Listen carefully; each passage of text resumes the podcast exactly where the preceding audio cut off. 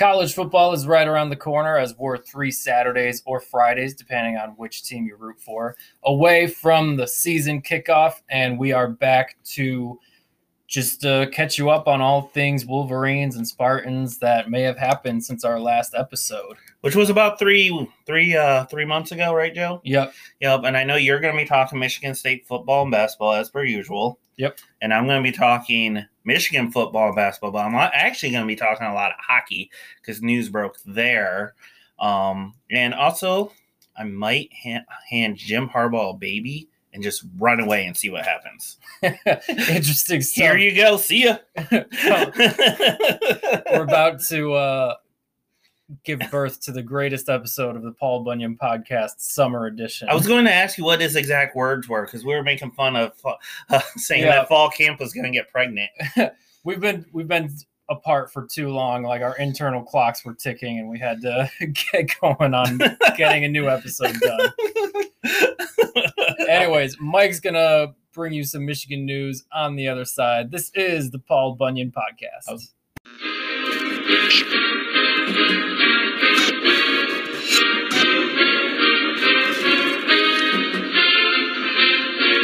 Just remember, five comes before the fall.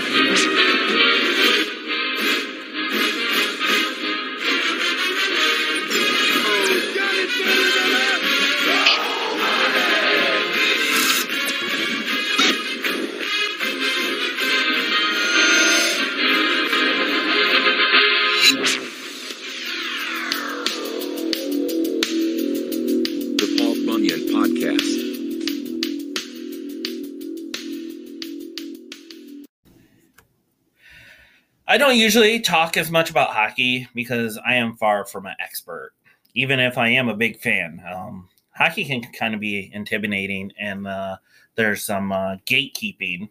That's the word I was looking for earlier, Joe, uh, from some of the fandom that doesn't mind calling you a casual. But I love watching Michigan hockey. I'm actually a big Red Wings fan too. But uh, last year was a lot of fun. They won the Big Ten tournament. They went to the Frozen Four. They have a lot of talent. You know, some fans were just disappointed because you have five first round picks. If you're not winning the whole thing, then that's kind of a disappointment. Yeah. But recently, the coach was fired, and he's a piece of crap. I totally agree with it. I would not recommend reading the 70 page report because it's legal documents, and unless that's your thing, that's really a tough go. Um, I had to take a legal class for my journalism uh, minor in college. And I have to say, legal documents are like melatonin to me. It knocks me out. It just makes me want to go sleep. It's a good bedtime read. Yes. Uh, the seventy-page document about Mel Pearson. Speaking of gatekeeping, I feel like legal jargon was uh, purposely created to keep the dum dums out. Yeah. Like they could use uh, a different vocabulary for their profession, but nope, we're gonna use one that's a re- use one that's really hard to learn, and it's a form of offense to keep, uh, like I said, the idiots out, Yeah. like me. Like uh, I'm sure my legal class was nothing compared to what what lawyers? yeah. Um, however, I have read enough uh, reporting of those of that report, uh, reporting of the report, uh, stating what was in there, and let me tell you, Mel Mel Pearson's a straight up asshole. Yeah. Um, the way Steve Shields and uh, Strauss Mann were treated is unacceptable. Um, the fact that it's not criminal or um, Michigan didn't have any like hardcore violations. Uh, the report basically says uh, there's a lot of circumstantial evidence. It's just a lot of being mean, but not necessarily breaking rules, yeah. threatening a playing time, intimidation, Hmm. treating PR women. Uh, some of the female staff, the way they were I heard, treated like, was atrocious. Racist, racist names were used. Uh, yes, uh, using the word Jew in a negative manner. That uh, Yeah. that really kind of came out of nowhere and uh, shocked me. Um, Not in the way that Chevy Chase uses it in Community when he says Annie has a clever Jew brain. More of an Oh, insulting way. Maybe even No, more insulting. That was That was tongue in cheek. well, like Annie says, finish it. It's Jewish, the whole word. Jewish. Yeah, don't be a Cartman. Um, Don't be a Pierce. don't be a Pierce either. Uh, be 1980s Chevy Chase, which is like a charming butthole, not like a modern day Chevy Chase, which is just a butthole. Uh, but yeah, I mean, it, it, the more you read on, the worse it gets. There's, yeah. Uh, there- I- I there's saw- talks of uh of uh, reporting not being anonymous, uh, like end of the year players giving uh their grades. Yeah. Um, I, I saw enough of John U. Bacon's like cliff notes on Twitter to be like, I mean, we had been hearing about stuff going on for a while. Just didn't know the specifics of what. Like, I, I'm not a huge Michigan hockey follower. Like, it's been hard to follow Michigan State hockey these last few different years for different reasons. But even I knew like something was up in that program that wasn't being addressed. Like, I knew there were some allegations of like female staff being mistreated or uh, players not being happy for whatever reasons. I just didn't know the extent. Female staff uh, was week. yelled at and berated in front of everyone because she didn't get apparently Mel Pearson's uh, go ahead for interviews. Interviews Wow. happen all the time, and yeah, you should get the go ahead. I want to say she wouldn't have done it unless someone on the staff gave the go ahead. But I think someone, Mel Pearson, had a bug up his butt Yeah, and purposely, like, uh, deliberately brought up her gender, saying she will never work again. And that's the thing. Michigan is a big time hockey school. A lot of their alums are in the NHL either as players, uh, in the front office, on staffs, whether as head coach or assistant coaches. So these guys that come to Michigan, a lot of them have NHL dreams, and the intimidation and playing time might not stop here. yeah, If you give a bad exit interview uh, or review, I should say, um, when you get drafted, it could affect you there too. Especially, imagine if you're a fringe minor league uh, player slash uh, pro player, you know, yeah, and even if it's Mel Pearson doesn't have that power, it's um, it's the fact that uh, those guys believe it because there's uh, uh, Yeah. plausi- there's plausibility that he has that pull. right. I mean, the- a coach's word is still sacred to some people, regardless of what they can see on film or on tape. Like, they'll just believe what a coach tells them because they're. It's Yeah. just an older generation. Yeah, type this yeah, these are all 17 to 22 year olds. And Yeah. Strauss Mann was a captain and he was a starter. Wasn't he the goalie who ended up playing in uh, like Sweden or something Yes. his senior year? Because I want to say that was true. Like I said, I'm. I don't want to say. Right, we're we're not we're far from the experts of uh, hockey, but I believe that's what I saw about about Strauss Mann. I've made uh, mistakes before on air, so I just want to. Not me. yes, goalie. Okay, I, I I thought that's who that was. And by the way, um, he would have been the starter if he stayed. yeah, Uh, and uh, actually, I, th- I I think Michigan would have been better off with him. Um, he's a starter, he's a captain, and he had pull, and even he's feeling this way. Like really good riddance, man. And getting back to what you heard and what you believe, because you said you you know we've been hearing reports for a while. yeah, Mel Pearson's contract ran out on May first. May fourth was Star Wars Day. May the fourth be with you. Mhm. May fifth, Michigan got this report. May the fifth be with you. Yeah. Yeah. They could have said, thank you, your services are no longer needed. Right, They didn't need a reason to fire him. right. They could have just not re-signed him. Yeah, the report basically says this is really, really, really uh taking 70 pages and making it like a statement. Like I said, there was no te- technically, there's not enough evidence to say anything big, like rule wise, was broken. A lot of the stuff that is a little bit more major is hard to prove, or mm-hmm. it could be circumstantial. And basically, it says like Mel Pearson's not a good guy and probably shouldn't be your coach. Like if you really read it, because I mean it's damning. Yeah, And Michigan, but Michigan didn't even need a reason to fire him, and because his contract ran out, you could have just it could have been an easy transition. Could have been done there. Yeah, and all the regents want him gone. The pres- interim president Mary Sue Coleman wanted him gone. Warde Manuel decides he wants him. Yeah, Like why? that is uh, a dumbfounding decision. I don't I don't know what went into that. We uh, we never will, but Because when this becomes public, like, like okay, this whole process didn't have to be a thing. let, let, let's use his dumb like logic. Like let, let's try to figure out what he may have been thinking. Okay. Okay, Mel Pearson has actually done a pretty good job. He's actually done a damn good job recruiting.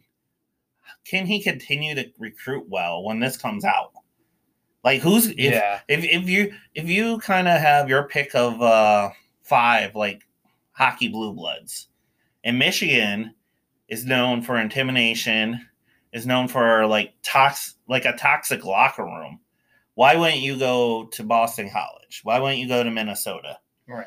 right like and not deal with that where you know what it's like at michigan. And i'm sure mel pearson has some players that would like support him. We've seen that in football basketball.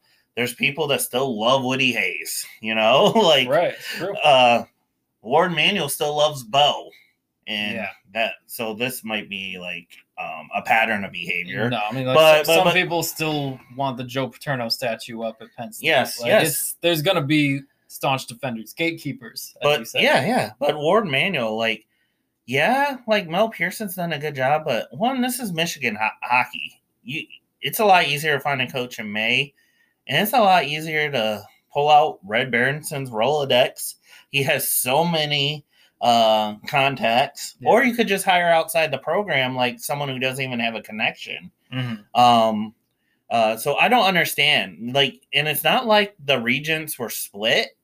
You have eight people who could fire you disagreeing with you. It's hard to get michigan regents to agree on anything. Everything's political. You you have people over here that are really good friends with this person from the basketball program so they're they have those interests and then you have these people who are who uh, really have interest when it regards the football program. Some of them like really care about 1992 michigan football. Some of them care about like more contemporary. Mhm. so like there's all kinds of things. So, like four of them are democrat or five of them are democrats three of them are republican. So they turn things into political things. But all eight of them said like let's get mel pearson out of here and it is kind of sad real quick because he kind of was groomed for the job. He was a long-time assistant. He went and uh, michigan tech he basically built that program. And it was like okay he's finally here and he's doing well. But it's like i don't care if he won you a national title. I was actually kind of worried if he did win a national title it would be tainted by all this. Yep. Um, not to get you off track, but you know, we've last few years have been like a golden age for Michigan athletics. Like we've talked about the Big Ten championships across multiple sports, but in a lot of sports, there have also been some controversies, like with how Warde Manuel has handled stuff. I try to avoid yes or no questions, but do you think Michigan should try to move on from Warde Manuel as AD? Probably, yeah. Um, I will say like a lot of that didn't happen under his watch, but it was his reaction to it. Well, yeah, I mean, I, I I don't have many issues with how he handled like the Juwan Howard thing. Uh, I do have issues with how he's handling the talking of the Bo Schembechler Yes. situation. Uh, obviously, like he wasn't. You can't put what Bo what happened under Bo Schembechler on him, but like the way he's addressing it and talking about it now is an issue. yeah, Um, just like the way Harbaugh's contract was handled. Uh, yeah, that was last dumb. off season. Yeah, Like there have been a lot And of decisions where, and this offseason, right? There, there have been a lot of decisions that I just look at by Warde Manuel and just I think a lot of people would go the other way. And even though the a lot of the athletic programs like baseball, hockey, basketball, football, you know, are experiencing great success. How much Uh, does he have to um, do with them? Like Right. Juwan Howard. Good coaching staffs. Well, Juwan Howard's the only one he hired. Yeah. He didn't hire Harbaugh, who won the Big Ten title this past year. He didn't hire Mel Pearson. He Right. defended him when crap came out. Um, he didn't hire Hutchins. Um, uh, and it's collective too at the university. It's kind of a weird golden age for Michigan. Um, but how much does he really have to do with it? Right. There's been kind of a turnover there um, from Hackett to um, I think he has more to do with like the off the the football schedule. You know, Colorado State, Hawaii, and UConn in the first three weeks. I think that's more of like what. well Notre Manuel Dame kind of does too. Yeah, I mean Notre Dame's a piece Uh, of shit. Um that, that's who was slotted in there Yeah. originally um but yes i mean i've actually had that conversation and that was my answer was how much does he have to do with the hiring Right. of that and also I, at the time i thought it was dumb i felt like michigan should either stick with harbaugh or move on from harbaugh and the worst thing was what but they stop did dragging. Yeah, yeah and uh I, I think that's hurt recruiting a little bit, which I'll get into a little bit later. Uh, because not only did it affect them that all season, then when things went kind of as as well as they could have possibly, it was definitely like Harbaugh for the first time really flirted with the NFL. I felt like all those other years there wasn't really much to it. Right. He would come out and say, "I'm not looking," and then it's like, Like when he this was- past was- year came, it was February and he was in Minnesota interviewing. Like, Yeah, it he was- like there was interest. he was like, "You ways." wanted me to find a new job last year. Well, I maybe I'll still try to find a new job this year." Yeah. And I think the whole dynamic. I think when uh, Warde was hired, those two were fine. But um, don't forget, Harbaugh was Warde's captain. Like Mhm. I believe Harbaugh's senior year, Warde Manuel was a sophomore, That is a funny dynamic. I never. and considered. now Warde is his boss. And I don't think it was an issue until it became an issue. Yeah. but um, anyway, long story short, I don't want him coaching my hockey team, And he's not. and I don't really feel comfortable with him even living in the same city as me. I don't know if he is. Oh yeah, see, I was waiting for an answer. Uh, I really hope he goes to hell. Uh, I really think he he is kind of the worst type of person that gained some power and abused it. yeah. Um, but uh, kind of in happier hockey news, um, I believe it was yesterday. It was announced. Um, Sunday. yeah, Brandon. yeah, we're recording this Monday. It is eight twenty one in the Eastern Time Zone. Yep. I kind of felt like old school radio. Eight twenty one on your radio dial on the FM.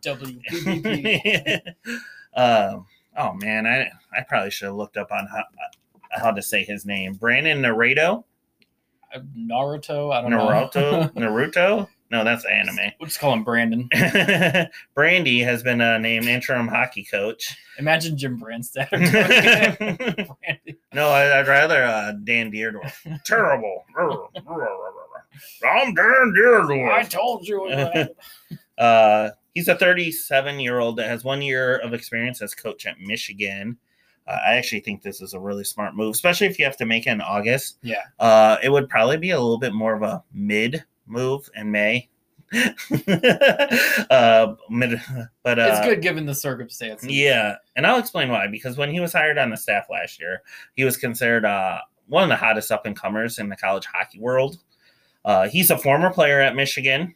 Uh, he played forward in the 2000s, and he was on the 2008 Frozen Four team. Kind of a like uh, role player, like middle of the road. He Yeah. played some uh, minor league hockey too, but that was the extent of his playing career. He was good enough to get in the minors, but not good enough to get in the AHL but he was a skills specialist and a hockey consultant in Metro Detroit area. He's a Livonia native, um, specializing in prospect development. Uh, Alex Drain over at MGoBlog wrote, uh, in the 2000s, he worked with nearly every notable Michigan player who went to an AHL during the summers, from Connor to Copp to Hughes to Larkin to Werenski. His excellence at, as a development coach led the Red Wings to hire Naurato in a player development capacity in both Detroit and Grand Rapids with the a- AHL affiliate. Griffins. So like he had a job with the Red Wings. He kind of like has a job with like all the blue chippers that were coming up. Yeah. Um, but with all the bad news coming out of the Michigan, I like that Michigan hired someone with ties to the program, both as a player and a coach for continuity purposes. But his time as an assistant was so short that the environment of the terrible behavior, intimidation, and investigations is probably nipped. Yeah. And he's he's not rooted in what Pearson had going on. When did Bar- when was Berenson's last year? Was it 17 or 18? I want to say 18. Yeah. It's been a few years now.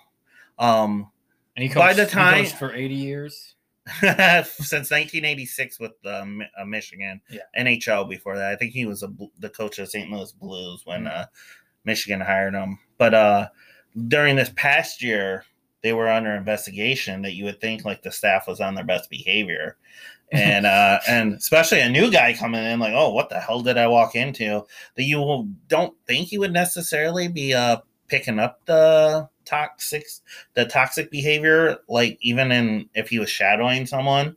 Yeah. Um, so I like that. You kind of get continuity from a program perspective, but someone who doesn't have such long ties that they're like, as you said, rooted in that kind of uh, terrible behavior. Um, the last year, Naruto, yep, I, Sorry, I'm looking at my notes and I kind of just said what I said. But yeah, I mean, he's a young guy uh, with a lot of ties to college hockey and the work uh, and and the program itself. He knows about development. He's young with a lot of potential, but he lacks experience you like in a program as big as Michigan. That kind of sounds familiar. Sounds like the hockey equivalent of hiring Juwan Howard. so, Joe, I have a question for you. What's the hockey equivalent of a Phil Martelli? Oh, uh, off the top of my head, I can't. but that's kind of what I see this as because not only was Juwan Howard an assistant with uh, the Miami Heat, he was also a former Michigan player, but he has like he I mean, he's about to have his third kid enter college basketball world. So both with uh, Juwan Jr., I believe was the oldest one that went to U of D, and then Jet. Um, he kind of like also knew about uh, the college world, at least from a recruiting perspective. Yeah. And I thought that was kind of something that was a little overlooked when he was hired. But he definitely didn't have like game day uh, experience down. And then like Phil Martelli was like the perfect guy for that. But that's what I kind of see this as. And if uh, things like are terrible uh, this year, since he's an interim, I mean, even if he wasn't, but from a financial perspective, I mean, Michigan's not going to have trouble hiring someone next Yeah. uh, uh, April if things go poorly. Yep. Yeah.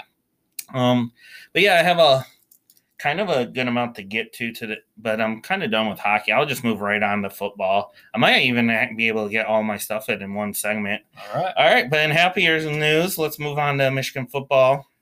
It's been almost a thousand days since Ohio State football last beat Michigan. 982, in fact. And counting. I saw someone tweet yesterday, which was Sunday. That's 27 days until Michigan football. So by Ryan Day's math, it's about 100 days. But you. uh, but in some news about Michigan football, uh, following the barbecue at the Big House um, last week, Michigan picked up a recruit, uh, uh, Alex Link, to uh, commit. Um, he's an offensive tackle. He's a four star on ESPN 24 7's comp. And do you Uh, say that on- one on three On or one? I don't. I don't- They seem kind of new. They are I'm new in the last them. year. And as big of a sports nerd as I am, I don't tend to get that into detail orally. Yeah. So, one, I don't know. I didn't on mean to three, make I that guess. pun. I Yeah, know. I don't know how to say that correctly, and I don't know Michigan's uh, hockey's coach's name necessarily We'll- phonetically. yeah, we'll figure it out. he was also being recruited heavily by Penn State, Wisconsin, Stanford, and Virginia Tech. He also had like 10 other offers, mostly from Southern schools, Miami, Tennessee, Florida State, blah, blah, blah. But yeah, I mean, he's a 6'5, 6'6, depending on who you look at, and either 290 or 300. Um, a lot of people were comparing him to Ryan Hayes based on built. Uh, but yeah, I mean, he's a really good uh, player. I mean, he's the guy you want. Uh, French four star. Um, yeah. I tend to look more like who's offering more than stars, you know, like or like Yeah. size is a big one, especially since Mel Tucker started recruiting. Like that's that's what I tend to look for. Penn State, Wisconsin, Stanford, was yeah. Virginia Tech, Miami, Tennessee, Like- Florida State. That's Because so many services go back and forth. Like one guy's a four star on twenty four seven, but like I also tend barely to, a three star on ESPN. I, I tend not E ESPN's really been half assing it. That's the one I put the least about stock. Also, twenty four seven comp kind of takes all of the recruiting services and does like an average. Yeah. So I mean, even twenty four seven has them as a high three star, but when you do the comp, which they do themselves, taking in everyone, it's like a low four star. Yeah. But either way, he's definitely a player you get excited about. Um, I expect Michigan's class to continue to shoot up. They're at 28th right now. they had a slow go, and especially since Notre Dame went all in on NIL.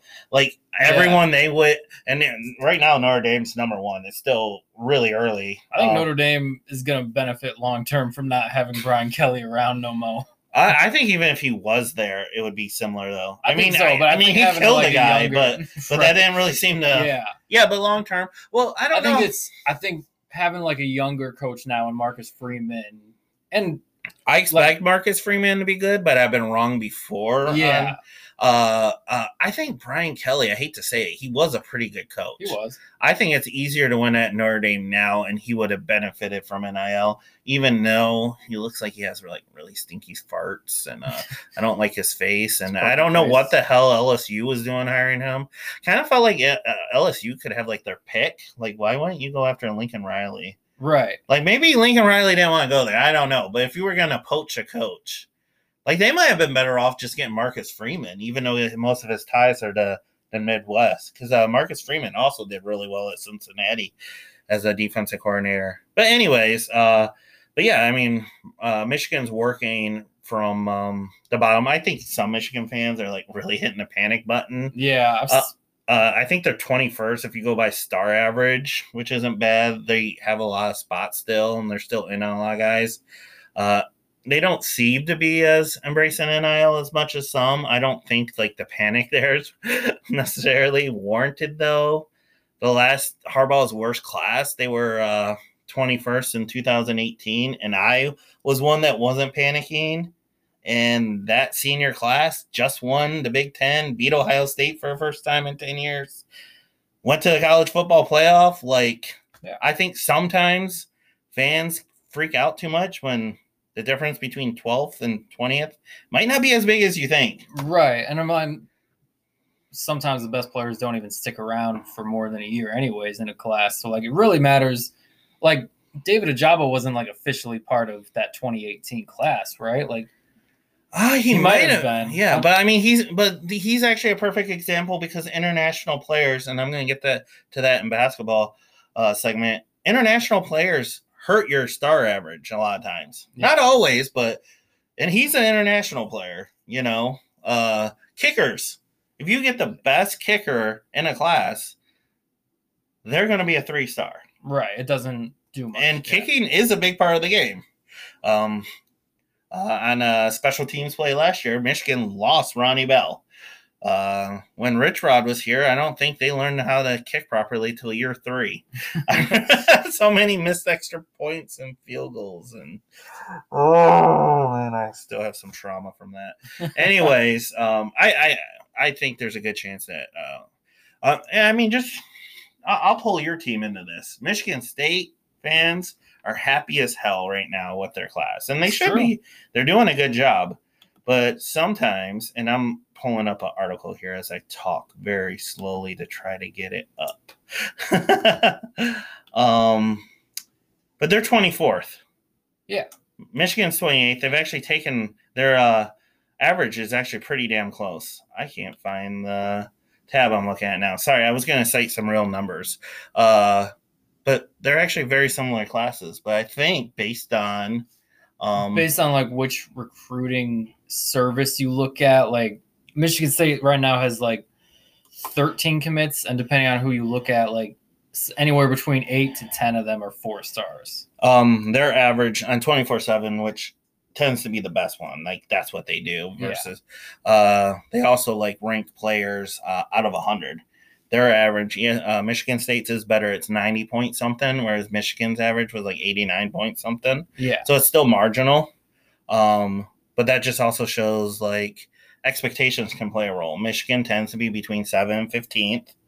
D'Antonio near the end, we talked about that. Oh, yeah. Waiting. Yeah. So when you get Tucker coming in and he's uh you get Tuck coming. yep, Tuck coming. Uh what was the NFT Tuck? NF Tuck. NF Tuck. Um but yeah, when he comes in and he has energy and he's recruiting the South, and I think a little bit was a little too much is made out of. I think uh, you can win either way when you talk about size with Tucker. Yeah. I'm, I'm going to get into it at a later segment. I, I think uh, D'Antonio definitely had way more good years than bad years. So I oh, have, yeah. so I'm hard pressed to like, but uh, we don't need to get too D'Antonio, much. like, There's more than one way Yeah. to cook an omelet. Like D'Antonio early was making his living off of turning guys like Darqueze Dennard, Le'Veon Bell, Kirk Cousins, guys who nobody wanted into early NFL round picks. But the thing is, like towards the end, he no, was I like- will never defend. I towards was the end, he was like, "I'm just gonna keep doing that." Like he got burned by the 2016 class, which was like, I will never defend his last three years as a recruiter because I'm I saying- was on here. I'm not defending it. I'm saying Oh, no, that's no, what no, his no, no. was. because I was saying like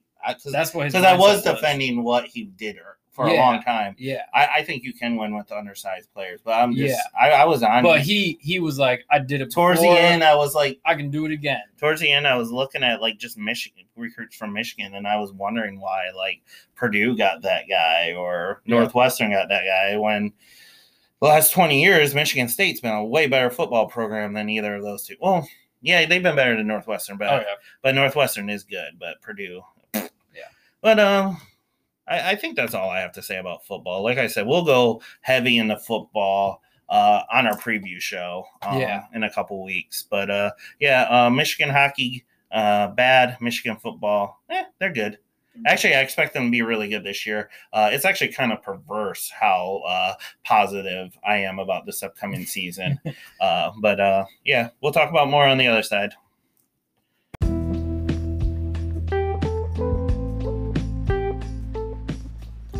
Paul Bunyan podcast is brought to you by Farbar. Visit far-ebar.com to browse all types of products, including sweaters, hats, shirts, and other accessories. That's far-ebar.com.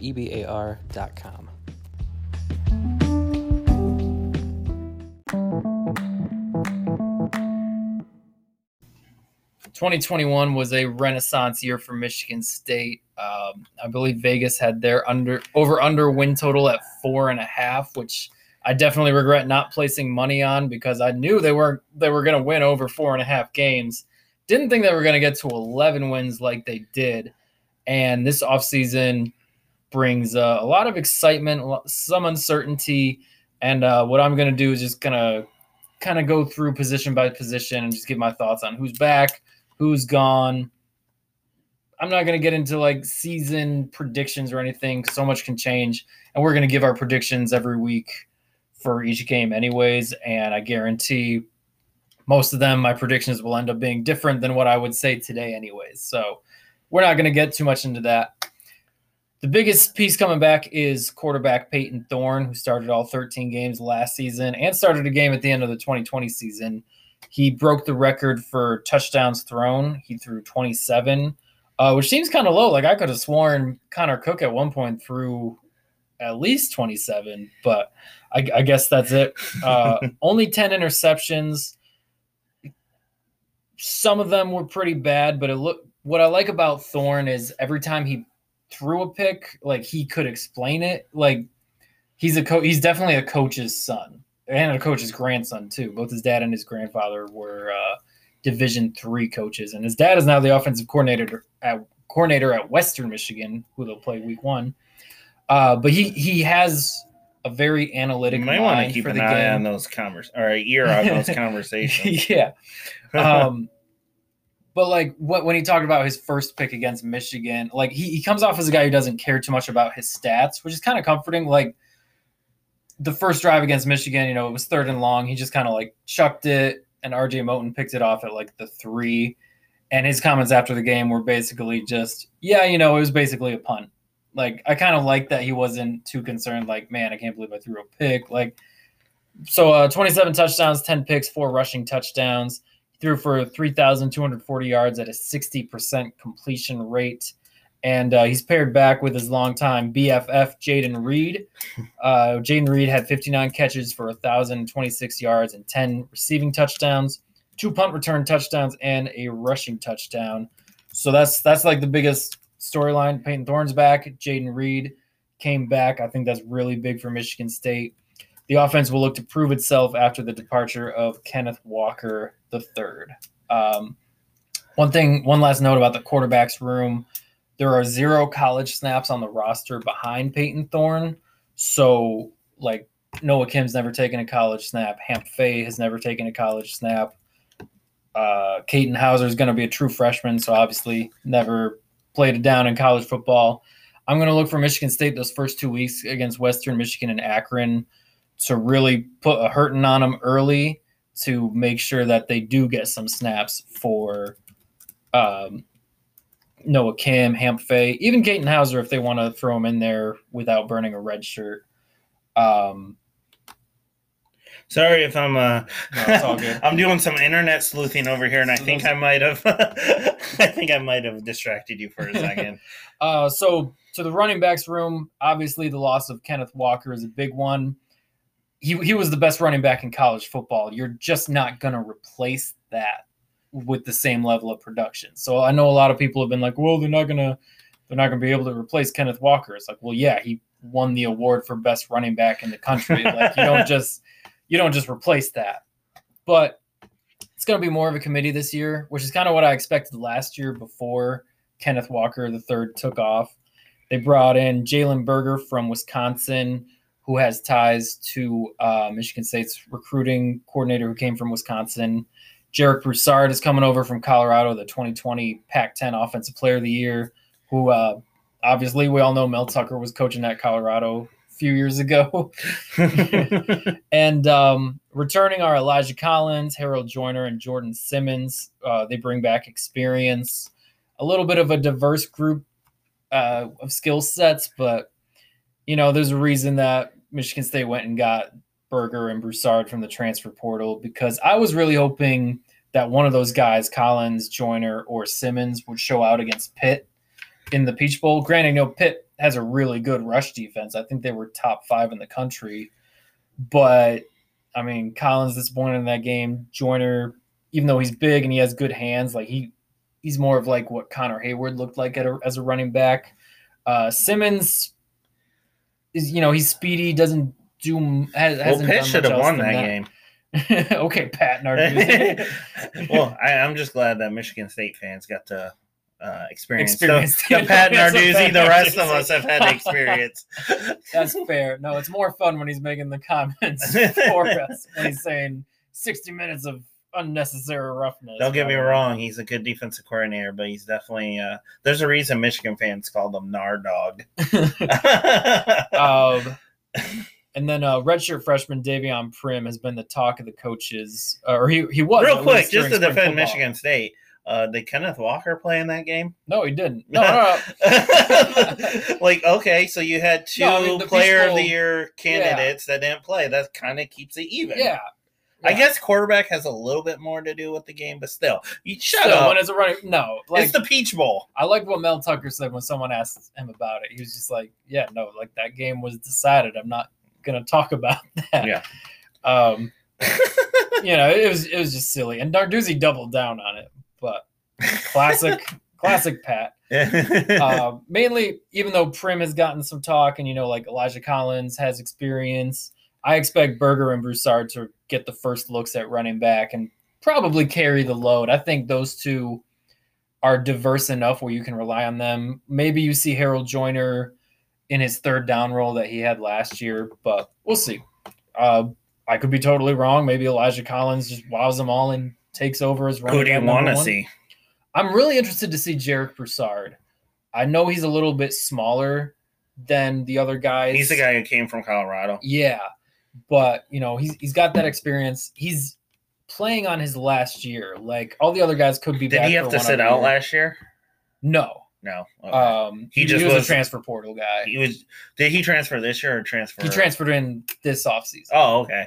I was thinking he transferred in last year and either had to sit out for whatever reason, like it No. was the second transfer, Um, or he was just behind uh, Walker. So I've I've seen Berger a little bit at Wisconsin. Um, like he had a t- he had a touchdown run against Michigan in 2020 that I remember watching. Um, seems like he might need some attitude adjustments. Like I don't I don't want to talk on his character or anything. Like I really don't know, but it seemed like from the outside looking in, there was some disgruntlement with uh, his exit at Wisconsin. Maybe that's as much on Wisconsin as it is on him. I don't want to misspeak, but I'm excited to see both of them. I, I expect Broussard to get the starting nod, but we'll see. I think I know Jalen why he had issues there. At Wisconsin. Yeah, he was like, "My name's Burger," and they're like, "Cheese," and he was like, "No, Burger," and they're like, It's like, "Cheese." no. Jalen. we like cheese. um, I expect Broussard to get the first look, but uh, I believe Berger is a little bit bigger and he definitely has some explosiveness. But uh, we'll see. You know, uh, the way that Kenneth Walker exploded onto the scene, like Michigan State's now a running back destination because of that. And uh, I'll talk about that a little bit in, in recruiting later. At tight end, I'm really excited about this position group. I, I think Maliq Carr is going to have a breakout season as the top tight end. Michigan State also returns Tyler Hunt and brought in Daniel Barker from Illinois, and then brings in two well recruited freshmen in Jack Nickel and Mike Masunas. But I really like what they did with this room. I think Maliq Carr, having a year of experience with the team, he came over from Purdue. I think that's going to do wonders. And now, you know, without Connor Heyward back, I, I think it's his position. I think it's his time to shine. And Daniel Barker, he just brings back a lot of experience. He was the he had more uh, receiving touchdowns at Illinois than any other tight end in program history. Granted, I don't, I couldn't tell you any other Illinois tight end off the top of my head, but I think it's great that they brought him in. Who's throwing him the ball? Lots of people. Brandon Peters was yeah, one of them. That's who I thought. uh, probably a few different people. a little bit of an unknown here with the offensive line. They definitely lost some experience. Like um, drawing a blank on their name, so I'm not going to hesitate on. That might them. be a good thing. No but offense, do, but I didn't really think the offense. That was yeah. a weak link of the uh, of the well, offense last what, year. They what, had really good receivers. Of course, we already know how good their quarterback is. Mm-hmm. Kenneth Walker, I think one of the reasons he should have been in that uh, Heisman finalist was because of the offensive line he had to run behind. Yeah, he was doing a lot of work for them. And what they would do a lot would be like sh- almost do hockey line shifts with the offensive line. Like they would have one unit in there, and then they would bring in the other one. And I, I'm, for a while, it was like okay, you're trying to figure it out. But then when they were still doing it, like against Michigan, you know, it like Aidan Hutchinson was doing pretty well against Jarrett Horst, but then he was like absolutely dominating Luke Campbell. And it was like, okay, well, why do you make that switch? Why not just keep Horst in there and like at least have a little bit of a fighting chance? So much about offensive line playing too, and the offensive lines, uh, offensive lineman will tell you this is not only working with the same group but also repetition. Yeah. Um, so that, that was a little bit frustrating that they kept doing those line changes. Um, you take those skill players with a better offensive line and Michigan State season looks different. Yeah. But that so coming back, you got Jarrett Horst, JD Duplain, Nick Samac, Matt Carrick, and Spencer Brown. They all have starting experience. Also brought in Brian Greene from Wazoo, uh, who I think could compete either at the guard or the center spot. He's definitely like an interior lineman. I'm interested. Sorry, I'm just smiling because of Wazoo. Washington State. I know. For those who, who, don't know, Cougars who aren't familiar with the, the terms. Oh, what, what was their coach that I liked? The guy, Mike also, Leach. Yeah, coached at Texas Tech too. so I'm interested to see like how many true or redshirt freshmen MSU sees playing time in the fall. Uh, there are some intriguing options who could push for playing time. Geno VanDeMark was a four-star guy who redshirted. Well, three-star again, depending on which which recruiting service you look at. I uh, uh, I depend on MikeJolson.com. Ethan Boyd, uh, Kevin Wigginton are all redshirt freshmen. Uh, true freshman Christian Phillips, who is a Twitter follower of the podcast and of myself. Awesome. Nickname Big Dooley, so that's always a good thing. um, Gavin Brocious and Braden Miller. Like, Mel Tucker's definitely, eh, it's been a, a residual build. Like, now, like, he's clearly recruiting at a different level than what the last years of Dantonio were. But there were some subtle differences in the 2021 class, like Brocious and Vandemark, and um, this year, like Phillips coming in. Um, whereas they don't jump off the page at first, but you look at them, you're like, okay, well, they're definitely more talented than the backups that Michigan State had in previous years. They just need to get some experience. So Offensive line is a bit of an unknown, but I see potential, potential for excitement, potential for worriedness. You know, um, we'll probably know more once Michigan State gets into facing like Washington, Minnesota, and Maryland. How excited to be for the rest of the season, but they definitely have some players there. Uh, now, the exciting part of the, the offense is the wide receiver position. I'm most excited for them this fall. They'll more than likely be the best position group on the roster, maybe. Obviously, Jayden Reed returns. He's got All American potential. Tre Mosley is a proven weapon who's been producing since his true freshman season. So I think having those two proven guys back will give Thorne two solid guys to look at when uh, stuff breaks down in the pocket. It's going to be difficult to replace the loss of Jalen Nailor, but having those two as safety blankets is a big help. And there's just so much potential in this receivers room I'm worried I might miss a few names, but here goes. I'm just gonna like list off a couple guys and like what excites me about them. Keon Coleman was a big time get for Mel Tucker's first recruiting class, and he was hard to keep off the field as a true freshman in 2021, even with a crowded group of receivers. He definitely showed some flashes. I think he'll benefit greatly from having Jayden Reed and Tre Mosley as the team's top two options, because depending on how teams choose to cover Coleman and Bernard, uh, Germie Bernard, like you could have a team's fourth best defensive back covering Keon Coleman, and he might not be great yet, but he's definitely a big guy with athletic abilities. Like he can jump. He was one of the best athletes on the basketball team last year. Um, speaking about Germie Bernard, Bernard was a four-star prospect who flipped to the Spartans very, very late from Washington, which makes that Week Three game in Washington pretty interesting. Uh, quick note: he played high school ball with Michigan State quarterback Katin Houser. So once Thorne and Reed are gone, we'll have that to look forward to. That's good. um, his ceiling is extremely high. He could make his case for most talented receiver just based on talent alone. And I, I think he's one of the true freshmen that will definitely see the field. Like he's going to be hard to keep off the field. Um, two guys who bring back experience and are breakout candidates are Montori Foster and Christian Fitzpatrick. Foster really came on at the end of the regular season after Jalen Nailor got hurt against Michigan. Uh, Fitz, he posted some really nice catches against Maryland and Penn State. Fitzpatrick, he transferred over from Louisville as a as a redshirt freshman. Didn't produce much, but he has the size to and the talent to step in and fill a role for the offense. There's some other intriguing redshirt fresh or uh, true freshmen, I should say, Antonio Gates Jr. and Tyrell Henry. Uh, some guys like Terry Lockett that I think could play, but Antonio we'll. Gates Jr. should be really good. yeah, I'm excited for uh, that. That was a big. I know that's a bold take, but Some people forget that Antonio Gates Sr. played for Nick Saban very, very briefly before uh, going to play college ball at Kent State, college basketball at Kent State, he went to Michigan State or Alabama or LSU. uh, Michigan State, I very no- briefly. I had no idea about that. Like he may not have actually seen the field. they ends up becoming one of the best tight ends of all time. Yep. After a very good college basketball career. Uh, on the defensive side, Spartans are going to look to improve their defense in 2022, particularly their pass defense, which finished, as Mel Tucker put it at Big Ten Media Days, dead ass last in the country in 2021. Is that true?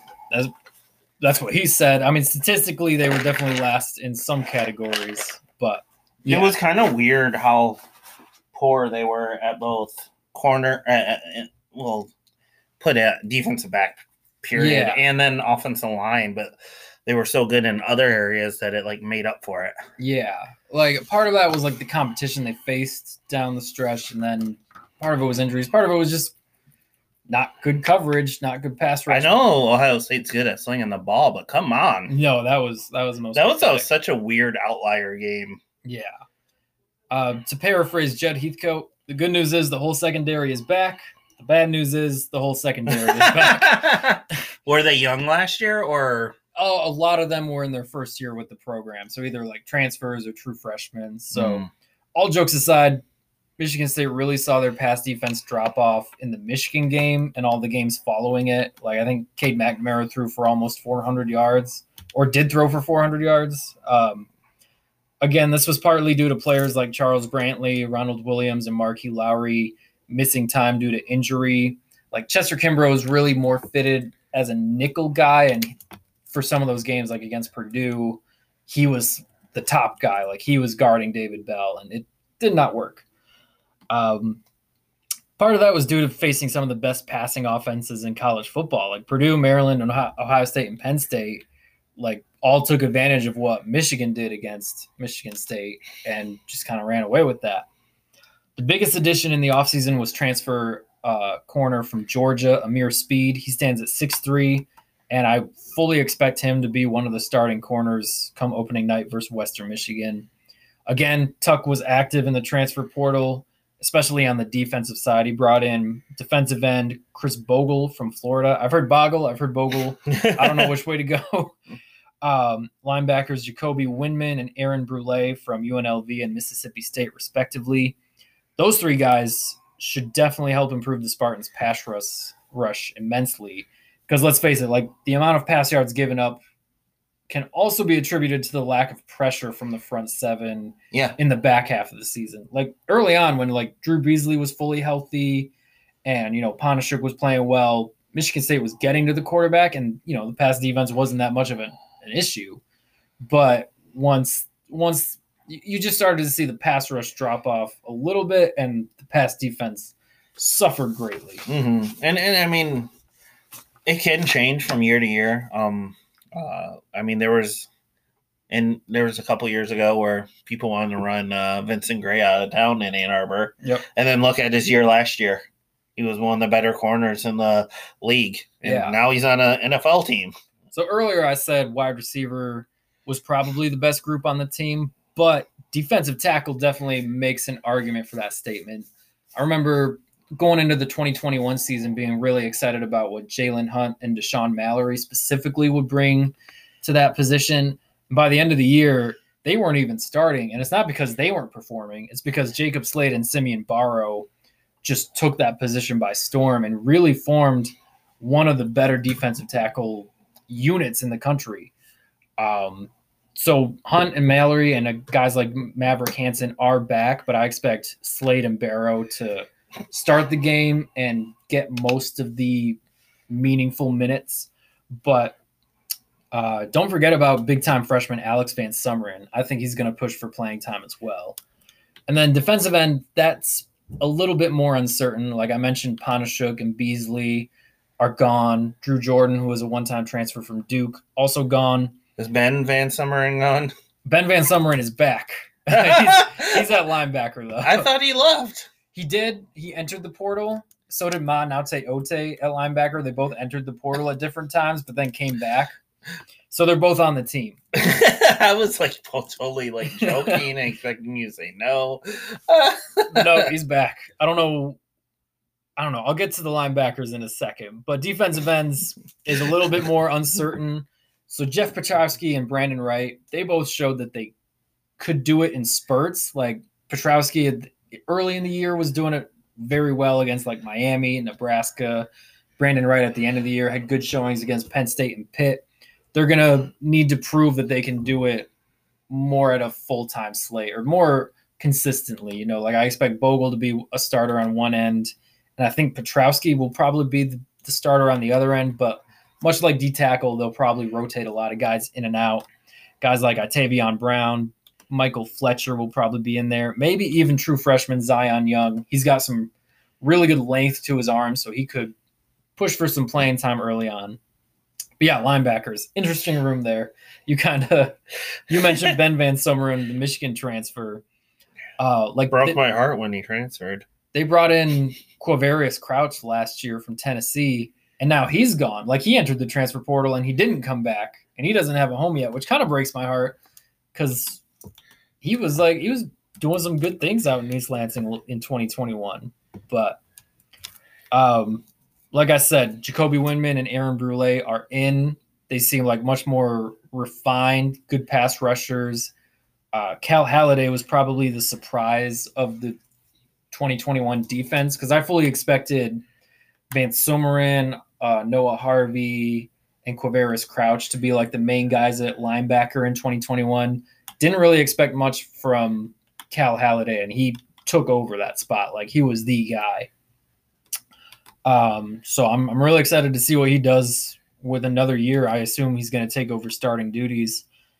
But yeah, Manate Ote and Ben Van Summeren are back after flirting with the transfer portal. What's also an interesting move is Darius Snow made a move from safety to linebacker. And I'm wondering if they're going to keep it at a two linebacker set like they've been doing since Scottie Hazelton took over as defensive coordinator in 2020. Like, I, it seemed like when he got there, they went to the 4 2 5 defense, but I thought maybe that was like out of necessity because they didn't have a whole lot of linebackers. Like, it was Yeah, Antjuan right. Simmons and Chase Kline and Noah Harvey, and like that was it. And then last year, a bunch of new guys. But now, like Brule and Windmon have played a lot of college football and they're talented. Cal Haladay's played a lot of football now. you know, Naute Ote and Van Summeren and Snow all have experience under their belt. Is it still going to just be two linebackers on the field, or are they going to like mix it up? So I'm excited. I wonder if they'll stick with it because, ironically, the four-two-five is supposed to be set up to protect against big passing numbers, but Michigan State's rush defense was much better than their passing defense. um, safeties, like I said, everybody's back. Angelo Grose, Xavier Henderson were the starters. Can I talk about uh, linebackers real quick? Yeah, go ahead. From the only colors, despite the all too consistent breakdown in coverages, there's reasons to believe there will be major. Oh, blah blah blah blah blah.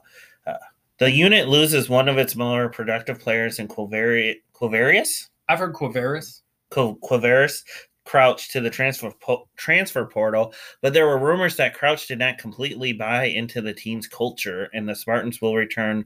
But yeah, that's that's the main part. I can't remember if Crouch played in the snow game against Penn State. Uh, if he did, it was hard he to see appeared in ten snow. games and started in nine. games. Okay, he definitely didn't play in the bowl game against Pitt. I think the last time we saw him in green and white was against Ohio State. Um, He was one of the better defensive players, though, and their best linebacker, wouldn't you say? yeah, yeah. I mean, him and Haladay were probably the two best defenders. I mean, yeah, that that would be my guess. He he was uh, sometimes caught out of position, like he was definitely learning the system. But yeah, it seemed like it was a mutual. When his name Transfer when his, his name came up as a transfer from Tennessee, I know like the day of Michigan fans were like, "Oh, we should go get that guy." Yeah. so, I mean, Well, I Michigan, knew his Michigan name. and Tennessee were like his final two. He was a five star running back at one point Oh, was he? and switched to linebacker. I saw that he was a four star linebacker out of North Carolina. Yeah, I wonder if he sh- should have just like jumped to the NFL, like tried to get drafted because like the tools are there, Yeah, the I mean, talent's there. Like he was a um uh, all Big Ten notable honorable Yeah. mention. It's I feel like if he was first or second team, it would be a little bit easier. Kind of maybe need a little bit more game tape to like. yeah, but uh, somebody would take a flyer on him in like the sixth. I bet It's better than being in the transfer portal with no home. I'm wondering if he was just like a headache at a certain point. That's what I'm wondering. Kind of mutual. And like, once once they knew they could get Windmon and Brule in there, and it's like, okay, these guys have it a little bit more together. We don't really need like I think it was a mutual transfer portal entrance. Like, and the fact he doesn't have a home, he's looking at potentially his third program in however Yeah. many years. and he'll he'll have to sit out because you only get the tr- the one time immediate transfer Mhm. eligibility. But you know, expectations are a little bit up and down. I'm I'm definitely excited to see what Michigan State can do. I don't want to get too much into like record predictions, but I do think they don't match their win total from last from 2021. I don't think they get to 11 wins. Like, I mean, Ohio State's there's just a really difficult three game stretch in October where you got Ohio State and Wisconsin, a bye week, and then you're at Michigan. Like, Michigan State has clearly not been on the same level as Ohio State. Like, I, I think they could beat anybody on their schedule but Ohio State. Unfortunately, like, it would take Michigan State's best game and it would take Ohio State having some breakdowns for Michigan State to beat them. That's just my thought right now. Maybe something happens. pulling this out of my butt basically, but just is there any Big Ten team that is there is there any team that has beaten Ohio State more than twice in the last ten years? in the last 10 years. So, like, since 2013. Yeah. Um, Michigan State's the only one, 13 and 15. No, more than twice. Oh, more than twice. 'Cause I think Sorry, I, thought you, I thought you said more than once. I'm sorry. no, no, because I think Alabama might be able to say that too. I don't think even they can. No, I think yeah. Clemson's the only one. Oh, maybe I, I think I was thinking Clemson and said Alabama, Gotcha. but I knew Um, like in the college football playoff. But, you know, like But those, I mean, Clemson So played them what twice, three, three times. times. Yeah, 13 Orange Bowl. All these Big Ten teams get to play them four times because Ohio State beat them the last time. Okay, But, uh, you know, it was kind of bad timing, but, you know, Mel Tucker had just signed that 10 year, $95 million extension, and then they get embarrassed by Ohio State. Like, it was over two drives into the game. And everyone was like, "Oh, well, you shouldn't have given Mel." Not Tucker that money." everyone. I- of- I- I I saw it a lot, but my thoughts are this: like, actually, that's why you give him that money, because Michigan State clearly, like, it's up to that point, it had been a magical season. You know, they were almost undefeated. They had that one setback against Purdue. Like they still controlled their own destiny, but they were doing it in tight games against teams like Nebraska and Indiana. Like the talent was not there across the board. Like they had good talent in key positions, but across the board, there were weaknesses that much more talented teams could expose. And Michigan State's still at least a year away from having similar talent to Ohio State. Or like in the Talking same about ballpark. coaches' contracts is such like low hanging fruit. Yeah, I mean it was it was bad timing. You know how was much like money these Friday- schools have? That Friday it was made official, and then in your biggest game of the year, you come out Yeah. like that. But I don't know. I'm excited. We're gonna get way more into it each week of the season, and uh, we're gonna talk some more recruiting for Michigan basketball, Michigan State basketball, a little bit of Michigan State football as well. On the flip side,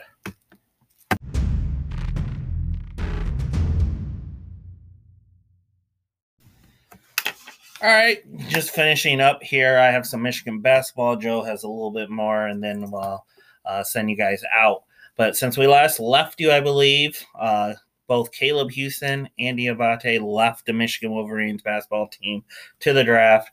Frankie Collins left to transfer. We also lose uh, DeVante' Jones and Eli Brooks. But Michigan picks up a transfer from Princeton. Uh, Jaelin Llewellyn, Yep. a transfer from Duke, Joey Baker, and uh, under the radar recruit in Youssef Khayat, I believe. I'm just going to call him Yusuf or Yui. Um, uh, and looking into next year, obviously you lose a lot, but I think there's also a lot of good young players to be excited about. You should see more of Isaiah Barnes and Will Tschetter, a four and three star. And I, I think Shetter is a really high three star. Uh, then you have the veteran Hunter Dickinson. Um, since he's coming back, you kind of might want to see some more veterans and win down. I really wanted them to get Nance from Northwestern. yeah, Um, but they, I, I do think there's uh, a lot of players here because, um, real quick, you, you have T. Will Bufkin, Jace Howard returning. And in addition to Youssef, you have a really good recruiting class with four four stars coming in Jett Howard, Reed, Glenn, and McDaniel. Um, I think you take all that young talent, you have them battle for minutes. You should end up with a pretty good team. oh yeah, Um, uh, I, I'm actually really excited. I could see Youssef's uh, ceiling being something like Brazdeikis, maybe even Wagner if he like really not not Mhm. not that maybe not like right away. Oh no no no he he if he uh he's an international player. I had a hard time uh finding a lot of sites didn't even like give him stars. A lot of people said he'd probably be between 50th and 75th in the class. Yeah, So you're really looking at five four stars coming in. Uh, Wagner, I believe, was a 40th and probably would have been higher if he was an international player. And then Brazdeikis, I believe, was around 40th too. I could be misremembering that, but I want to say when uh, Wagner committed, I saw that his ranking was a little bit was close to Iggy's, and they both were international players. So yeah. um, I think it's it's going to be a little bit similar to what Michigan experienced in the 2021 season. Like, there's going to be almost endless possibilities of what they could do from like the three to the five spot, are especially you talking with, about last year or two years ago? uh, 2022. I mean, my bad. Okay. Um, from like the three to the five spot, especially with Barnes and Tschetter after redshirting this year, playing uh, this upcoming season, and then you know Tarris Reed is a big guy. Uh, Greg Glenn, he's kind of like a, or uh, Jett Howard is kind of like the three or the four, right? yeah. So he could even play two, They say. yeah, so bringing back Dickinson and uh, I almost said Terrence Howard, Terrence Williams. Yeah. um, bringing back those two, bringing in you know Tschetter and Barnes and Glenn. Am I forgetting anybody? But I, I just think there's a lot you could do, and then Baker I think is more of like a three type player as well. I kind of like that they brought in um, a role player like Baker, Yeah, also with a lot of veteran. like you. and he can hit the three. That's really what transfer portal lack. is supposed to do. Like transfer portal is supposed to like, supplement the roster that you have. It doesn't always need to be like a big splash guy, Right. You know. Um. And speaking of which, I did not want them to bring in a big splash from Memphis. Uh, who could that be? like I want. It's so funny. He went from being the most sought after player ever to being like fan base is like, nah, dog, I'm good. yeah, uh, I'm- I I'm hope he does well at Eastern. yeah. I was gonna say I'm still cheering for Emoni Bates. Like, I really think it's mostly his pops doing him wrong. And uh, I mean, he was he was 16, 17 year old kid that had like all the basketball fame in the world. But how many times have we heard somebody called, you know, the next LeBron James or the next Kevin Durant, next insert player here? And it just they you never see them. I'm hoping Emoni Bates rises above it though. Well, I wasn't. I'm yeah. I'm not actively rooting against him. I just Yeah. want him to stay away from my. Yeah. I uh, also wanted him away from Michigan because I knew those two games a year he would like, That turn been- it on. I, I, felt, I felt like that was like because the the interest was one way there, so I was wondering if like that school, if Michigan was just put on there to like mess with Izzo, or Yeah. maybe someone else in the program that had maybe they had bad, not the nicest words, and just a way to like kind of poke. Yeah, it's it's all like throwing darts, like guessing, hearsay, whatever whatever phrase. Because Juwan. Howard was really familiar with him because he recruited him hard. Yeah, Uh, there was a time where uh, Jalen Rose, Ray Jackson, Jimmy King were with Juwan all in the stands, like cheering him on. Um, but he chose Michigan State and then ultimately chose Memphis. And Mhm. then this year happened. And it's like, Juwan's very familiar with you. Uh, if he's not returning your phone calls or texts. Anyways, um, but yeah, I think it's really hard to project. Um, you have to think with one, two, three, four, five, six, seven. Like I have like ten names on my screen. You have to think with those five starting positions. Uh, there should be. I mean, Hunter Dickinson's a given. Four guys should be able to step up. yeah, Uh, I think there's a lot, and uh, I mean, Michigan lost Frankie Collins, but it's like almost like it's kind of okay with the amount of players they have. Like they might not even have to play any of their freshmen too much. Um, Tarris Reed, I think, is going to be a beast. He's actually the highest rated one. I think Jett Howard's probably the best one to play now. And then you have all these other guys. I, I mean, I feel like some of these guys are getting like not enough attention for how good they really are. Like a Greg Glenn, and then I told you Youssef. It almost kind of went under the radar when he uh, um, yeah. committed because I think a lot of player, a lot of fans wanted another transfer with some experience. And he was he was kind of late too. Yes, he was. I mean, he didn't uh, commit until after we recorded our last podcast, so it's been the last couple months. Right. Um. Real quick, I'm almost done with uh, Michigan basketball, but Mhm. trying to predict where they are. I've seen predictions everywhere from a three seed and competing for a Big Ten title to a ten seed. So I could Yeah. see either one of those. I kind of feel like a ten seed might be their basement, assuming Hunter Dickinson sta- stays uh, healthy, because you're always going to be able to do at least a little bit with someone like him. Yeah. Um, but like you're going to need some ball handling skills and some shooting. Definitely gonna need more shooting than, than last year. Yeah, that was tough. Um, Eli Brooks had to pick up so much defensively, and when it came to shooting, and I mean that's probably an underrated loss too. You're, I mean, Oh, they- yeah. they're they're replacing a lot. They're replacing their point guard who really grew into a warrior, um, and a leader of the team. Eli Brooks, I felt like last year was unfair to him because he wasn't always allowed to play his game and the things he's most efficient at Yeah. because he had to be out of position. Um, but on the plus side, as much as I love Eli Brooks, like now maybe Michigan can have some size at the two. That's been something they've been uh, uh, missing since he started to pick up minutes there. Yeah. But uh, yeah, we'll have more with Michigan basketball. I love Michigan basketball. I think this will be an interesting year. Might not be my favorite year, but um, it this was like the type of roster that Beilein was really good molding and kind of surprising teams with. It'll be interesting to see what Howard does with it. Yeah, a little bit of background on Michigan State's basketball roster for the upcoming season before I get into the recruiting that they've been getting into. It Izzo's kind of rolling with a tight ship this year, and I think this will be a good year for people who will get on Izzo for his rotations because I think rotations are going to be a lot tighter this year, just due to um, the number of bodies. I think Izzo did try in the transfer portal. He tried for uh, Parrish out of Oakland and um, I thought he was going to get Bridges that out one. of out of West Virginia. They just ended up going elsewhere. Uh, a lot of us start Spartan fans were really wanting him to go get a center, especially after Julius Marble entered the transfer portal.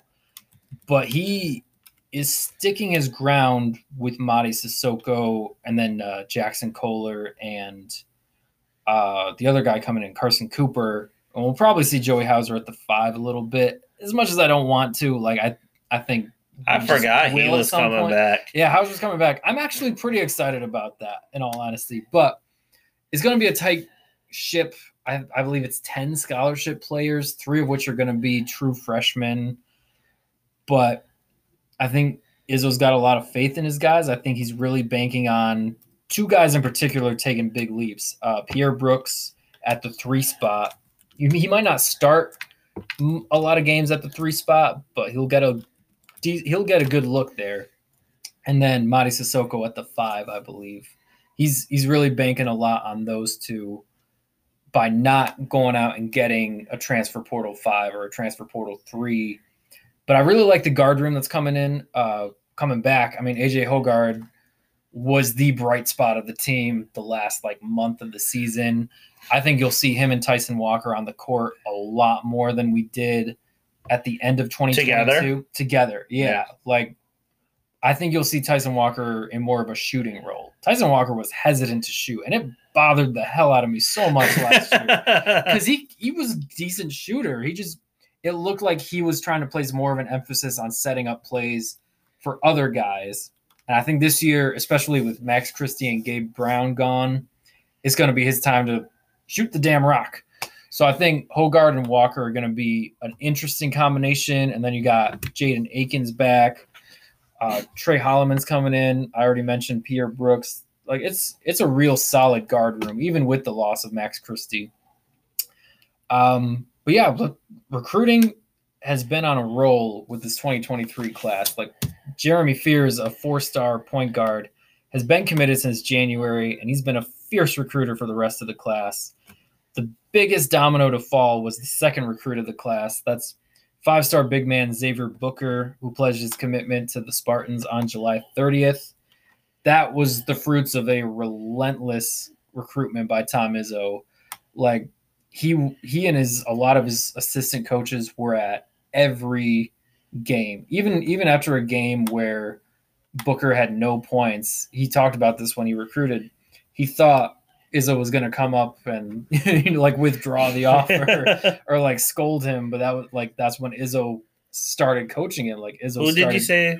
Xavier was? Booker. Okay. So some sites have not caught up on him and still have him as a Oh, I know who this is. Yeah, or he- even a three star. he's gonna be a top thirty player. Yeah, he's going to be a top five player most likely. You think so? A lot of a lot of services already have him ranked as high as second in the country. Oh, Um, and then the commitment of Xavier Booker quickly snowballed into another big time grab uh, as Texas sharpshooter Gehrig Normand committed just a few days later on August second.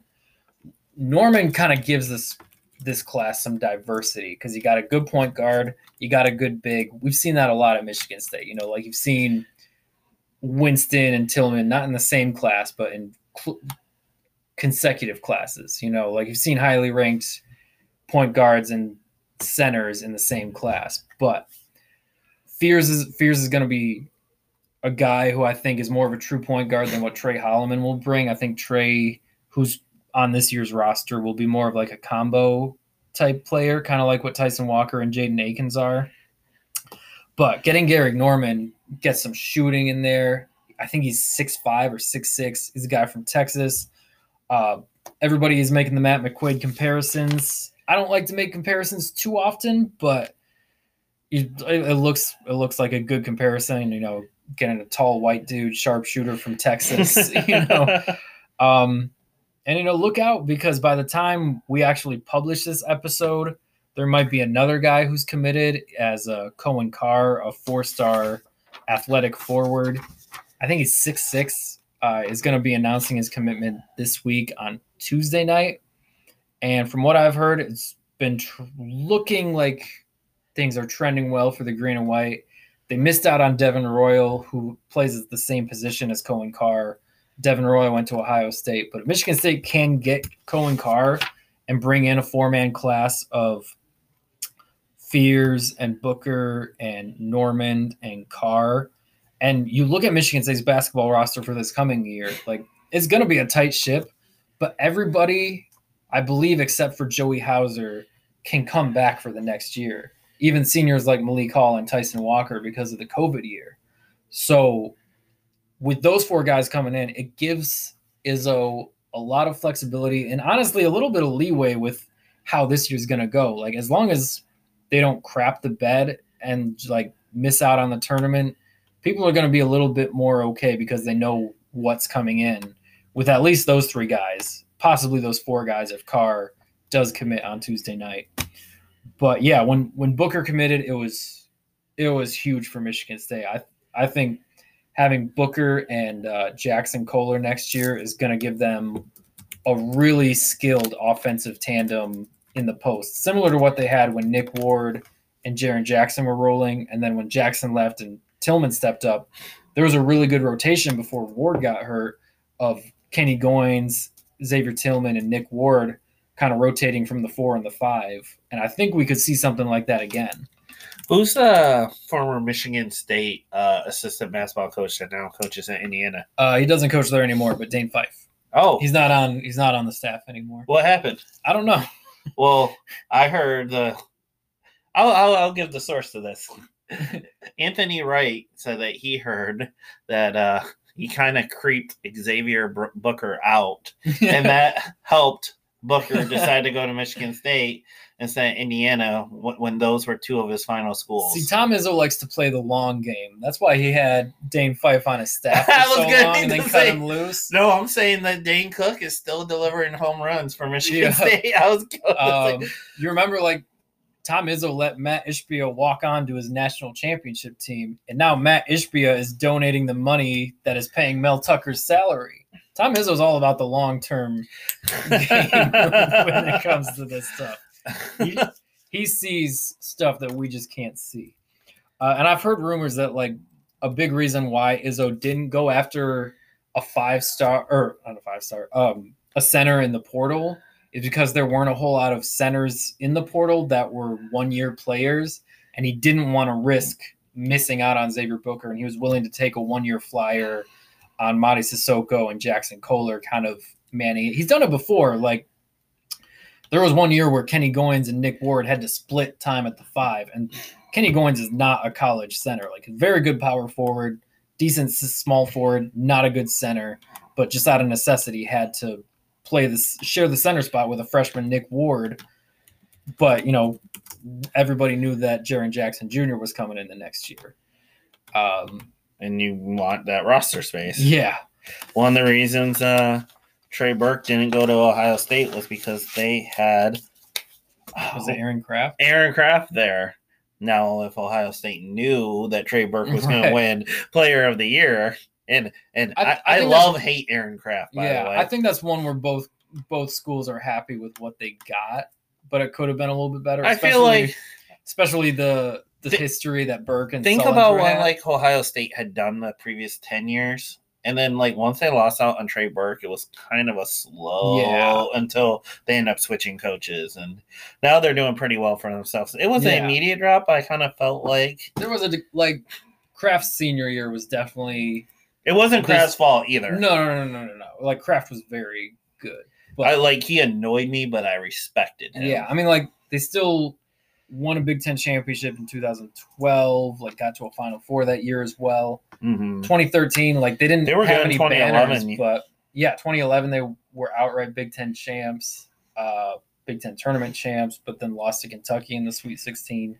Like, but they were like the number one overall seed. Sorry. Yeah, yeah, and uh, and I, I think if Jer- well, we're getting off track. If Yeah. Jared Sullinger was what he was supposed to be, they would have been good too. Yeah. Anyways, so like just some football. You know, we, we've touched a little bit on Michigan State's football recruiting, but when Mel Tucker was hired by Michigan State in February of 2020, a lot of the excitement had to do with what Tuck could do as a recruiter. I think COVID 19 kind of delayed his process a little bit. Like there are a lot of videos from the spring of 2021 where Tucker's like, "Hey man, as soon as we can get recruits on campus, like we're gonna start closing these deals," and that's what's happened. Michigan State's 2023 class is currently composed of 13 commits, depending on which services you subscribe to. Anywhere between eight to 10 of them are four stars. Uh, to me, the prize targets right now are offensive tackle Stanton Ramil and defensive end Bai Jobe. Uh, I think this class has just placed a heavy emphasis on the line of scrimmage. Four offensive line commits with Stanton Ramil, Cole Dellinger, Clay Wedin, Jonathan Slack. Uh, two four-star defensive ends in Bai Jobe and uh, Andrew DePape from Iowa. And um, like I said, you know, kind of the Kenneth Walker effect. They got a, a four-star running back from Texas who's actually like a fringe five-star, or was at the time of his commitment. Now he's a fringe three-star. Uh, but Kedrick Reescano from Texas. That's a big time get for Michigan State. That's kind of flying under the radar. Um, might be like their biggest running back recruit since LJ Scott. Like it's kind of on a similar level. Remember when LJ Scott committed? It was like a big deal for Michigan State. Uh, Kedrick Reescano, I think, So we're going to hear up- Reescano and Cabana comparisons like the next five years. probably. Because okay, Caspano is oh wrong tab. Uh, da, da, da, da. 5'11, I 190. was twenty second in the country, depending on which Yep. you go by, and then Cabana is sixth in the country, and he's a commit to Michigan. Just to be Yeah, clear. yeah. yeah. Um, and then like guys like Demetrius Bell, uh, some good corners. Chance Rucker was a four star, I believe, from Texas. Um, that he for a while there was like a dead period of commits, and then like once Chance Rucker committed, then the ball started rolling. You started seeing guys like Jordan Hall and uh, Cole Dellinger. Sorry, I'm losing my voice. Uh, start to commit to Michigan State. So Plus, you got Parachek, Brennan who- Parachek, he's been committed for a long time. and he's Cole Cabana's uh, teammate. teammate. Yeah, they both play at Dexter, and they look like they'd be friends. Because look at that face, Joe. I know we're doing audio, and then look at that face. Tell me they don't hang out. It's- Oh. they got the same barber. It looks like yeah. Did you mention? Uh, Stanton Ramil. Yep. yeah. Okay. Yeah, that was one Yep. that like made my radar when I, he I committed. believe Ramil is like the latest commit, which was great because it came after a string of Michigan State missing out on Miles McVay and Peyton Kirkland, two big time offensive tackles. Like Michigan State was solid with Dellinger and Wedin and Slack, but they definitely needed a tackle in the class. So to get Stanton Ramil was huge, and he's an Alabama guy too. yeah, I'm sure there were some SEC schools that really wanted him. Yeah. Um. Anyways, I'm kind of losing steam on this one. this is our where we're kind of knocking some rust off the wheels, but you know, football season's getting closer. Like I said, less than three weeks now, Yeah, and we'll be we'll have another one coming up. Um, I think Michigan wins at least ten games this year. Um, yeah. I I could see State going anywhere from eight to ten. Like Yeah. eight to eight and four would It's- be disappointing. Ten and two is like them kind of. for me, I, I see. I'm gonna say at least two losses for Michigan State. I'm gonna mark Ohio State down as a loss, and then out of Wisconsin, Michigan, and Penn State, I just don't think you go three and zero. I think you could get two. So we're kind of on the same page because Yeah. that's that's be like if they do really well, they probably go ten and two. And you and even if you like kind of like do really well against all the big boys and only have one loss, it seems like a lot of teams always like trip Yeah. up. Like last year was Purdue for and there are there are some games like flying out to the West Coast to play Washington. Big Ten doesn't have a great record on the West Coast. yeah. Then you come back and you face Minnesota. I think Minnesota is going to be back healthy. Uh, Mohammed Ibrahim or Ibrahim Mohammed, I forget which combination his name is, but he was arguably the best running back in the Big Ten coming into the 21 season before he got hurt. Granted, Michigan State's defensive strength is going to be their run defense, but uh, that Minnesota game in East Lansing's not a given. Even the Maryland game before Ohio State, They have that really good receiver who broke his leg. yeah, And Dontay then they- Demus. And then they have Tua too. Tua's brother. yeah, he's yeah, he's not Tua though. Yeah, Um, I know. That's why I corrected myself. But Maryland, What's his uh, last name? Tagovailoa. There we go. Uh, Maryland usually breaks down at about the time that they're going to be playing. I wanted to say State. something else about Washington though. Oh yeah, go ahead. I think uh, they're easily the second or third best program in the Pac-12. Like Yeah, uh, uh, USC is obviously number one, and then for a long time, Washington was number two, just because they have a big fan base. They have a Mhm. beautiful stadium that's right on the Pacific Ocean. A lot of their fans like boat in. Right. Um, and the then tailgate. Yes, and until the last 25 years, where Oregon was historically one of the worst like Power Five programs, they've really pumped in a lot of Nike money. They've been really good for like 20, 25 years now. They might have caught up to Washington and even surpassed them because Yeah. Washington's kind of been up and down. But I think Washington, even more than UCLA, their second or third best program, they can bounce back quick. They got a, a new coach that uh, did really well at a California school. I can't remember Uh, was it San? Uh, he did really well at a smaller school. Yeah. Anyway, uh, but yeah. Uh, so and they have uh two quarterbacks, one that kind of underperformed last year. And then they got Mike Penix Jr. So it'll be a battle there. But yeah, that could be a really tough game too. Yeah, so I, I see a lot of games that aren't givens and could be tough, but we'll see. Obviously, every week uh, we'll do a much deeper dive into these games. Especially me, uh, I kind of did really quick on football and basketball, and then Yeah. Joe said he had to get up early in the morning. I'm like, okay, I don't need to do any more in segment three. Anyways, uh, thanks for listening to the Paul Bunyan podcast. And if you liked it, please rate us. That gives us what is known as social proof that you uh, listen to and like the pro the program. And uh, yeah, we'll see you next time.